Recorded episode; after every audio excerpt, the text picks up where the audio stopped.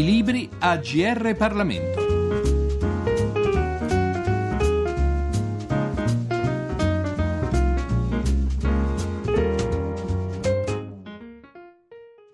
Il libro di cui ci occupiamo oggi reca il titolo Non nel mio giardino, un titolo dunque che a prima vista lascia prevedere qualcosa di lontano e di diverso dalla politica e dall'attualità. Il sottotitolo tuttavia ci mette sulla buona strada. Recita infatti Prendere sul serio i movimenti NIMBY. Gli autori sono Michele Roccato e Terry Mannarini. L'editore è Il Mulino. Chiediamo dunque a Michele Roccato, docente di psicologia all'Università di Torino, innanzitutto che cosa significa NIMBY. NIMBY letteralmente è un acronimo che sta per Not in my backyard, non nel mio giardino, ed è essenzialmente l'etichetta con cui dei mass media, ma anche e soprattutto in Italia, nei paesi non tanto avanzati da questo punto di vista, i decisori, gli amministratori, i politici, dicevo l'etichetta con cui denominano eh, le opposizioni che si verificano verificano quando in un territorio si deve collocare un'opera sgradita ai residenti, eh, inceneritori, discariche, eh, centrali nucleari e quant'altro. Allora, quello che succede è che soprattutto negli ultimi anni i residenti si arrabbino e non accettino che l'opera venga collocata nel loro giardino. In realtà la ricerca scientifica ci mostra che è sbagliato, sia dal punto di vista appunto scientifico, sia anche dal punto di vista pragmatico, considerare queste persone come pervicacemente interessate alla difesa del loro giardino. Non è vero, la lettura NIMBY eh, vede questi movimenti come irrazionali, come egoisti e come reazionari, pronti a difendere un passato mitico che in realtà non è mai esistito. Quando si scende però in campo e si va a cercare di capire come vanno effettivamente le cose, si scopre che queste accuse sono tipicamente ingiuste. Questi movimenti, sì, certo, in alcuni casi hanno effettivamente origini localistiche ed egoistiche, ma tipicamente hanno una visione molto più ampia di quella che la gente di solito pensa. Non è che non vogliono l'opera nel loro giardino, non la vogliono da nessuna parte. Allora possiamo dire che il loro giardino diventa in qualche modo il pianeta Terra, non la vogliono mai l'opera e non la vogliono perché in un percorso che parte da motivi egoistici ma si espande sempre di più, ebbene in questo percorso questi movimenti cominciano a pensare molto spesso al modello di sviluppo dell'Occidente, niente meno, e a proporre dei modelli di sviluppo minoritari molto interessanti e molto lontani da quelli che hanno i movimenti ciecamente egoistici.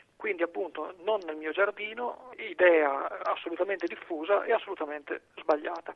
Dicevo che è sbagliata dal punto di vista scientifico, è sbagliata anche dal punto di vista pragmatico, perché se io mi relaziono con lei pensando che lei sia egoista, che lei sia irrazionale, che lei sia portatore di una esecranda cultura del veto, io mi comporterò con lei come, come mi comporto con le persone che sono effettivamente così e in questo modo susciterò in lei delle reazioni che poi stigmatizzo, che sono esattamente il portato del mio modo di porre conformi con lei. Quindi sbagliato dal punto di vista scientifico e anche sbagliato dal punto di vista pragmatico. Entriamo un po' più nel dettaglio. Parliamo ad esempio delle discariche che a quanto pare in qualsiasi luogo si proponga di costruirle trovano una netta posizione da parte di chi in quel luogo vive. Eppure le discariche di rifiuti sono necessarie e da qualche parte bisognerà pur costruirle. Il campo delle discariche è un campo interessantissimo perché appunto ci mostra come questi movimenti fanno cultura e politica nel senso più alto e più nobile del termine. Intendiamoci, non è che sono santi questi movimenti, hanno istanze anche regressive, anche egoistiche, eccetera, ma sono molto più sfaccettati e più variegati di come li si immagina di solito. Ad esempio, tipicamente questi movimenti propongono che eh, sia cambiata la politica della gestione dei rifiuti. Pensiamo ai, poli- ai rifiuti industriali. Loro dicono deve essere l'impresa che si fa carico della gestione dei rifiuti industriali. Questa è una decisione politica.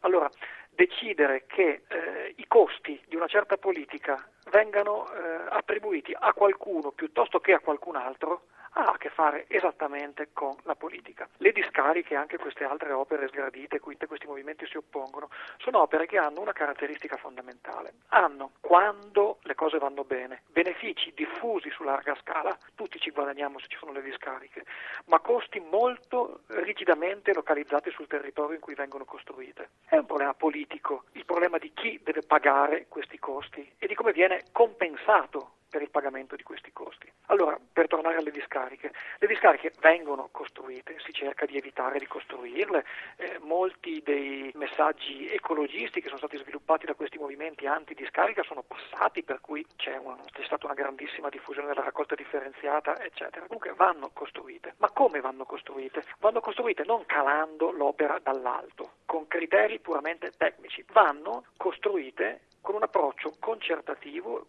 in cui si negozia ogni singolo dettaglio dell'opera con la popolazione locale. In questo modo si fa una cosa che è giusta e si fa una cosa anche che è efficace, perché ci sono decine di risultati di ricerca che mostrano che quando si utilizza il sapere locale dei residenti, alla fine si costruiscono opere migliori di quelle inizialmente progettate o anche si finisce per non costruire opere che sarebbero state inutili o addirittura dannose. Allora, vede com'è più complessa l'idea rispetto a quella che vede questi movimenti come ciechi reazionari contro ogni sviluppo. Io vivo a Torino, eh, qua viene tipicamente detto se Cavour fosse stato come il movimento Notav eh, non avremmo collegamenti ferroviari con la Francia. Bisogna fare un po' di più, secondo me, per affrontare i problemi legati a queste grandi opere, perché finché li si affronta soltanto con criteri tecnici e non anche con criteri politici, si rischia veramente che alla fine Davide batta Golia. Credo che citando i collegamenti ferroviari di cavuriana memoria abbiamo toccato uno dei punti più dolenti della protesta NIMBY, il treno ad alta velocità. Devo dire che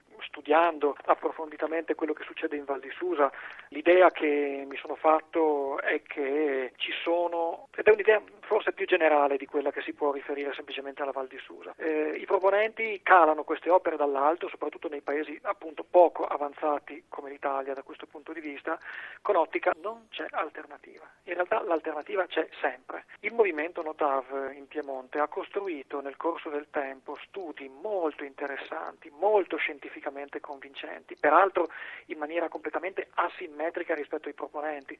Ci sono decine di studi che spiegano in maniera sicuramente sicuramente discutibile, in maniera sicuramente opinabile perché no, ma non sono disponibili studi che dicano perché sì, al di là di eh, discorsi molto vuoti e sloganistici come il progresso, lo sviluppo, Cavour, come dicevo prima, e così via. Ci sono alternative. Una delle alternative che propongono le persone che si oppongono alla costruzione del TAV in Val di Susa è potenziare la linea storica. Altre idee sono quelle di non far viaggiare le merci ad alta velocità. Perché le merci devono viaggiare ad alta velocità? Quello che conta perché la gente metta sulle, sui treni le merci non è che le merci vadano veloci, è che le merci abbiano un orario di arrivo prevedibile, cosa che attualmente non è, perché i treni merci viaggiano quando le linee ferroviarie dei passeggeri sono libere.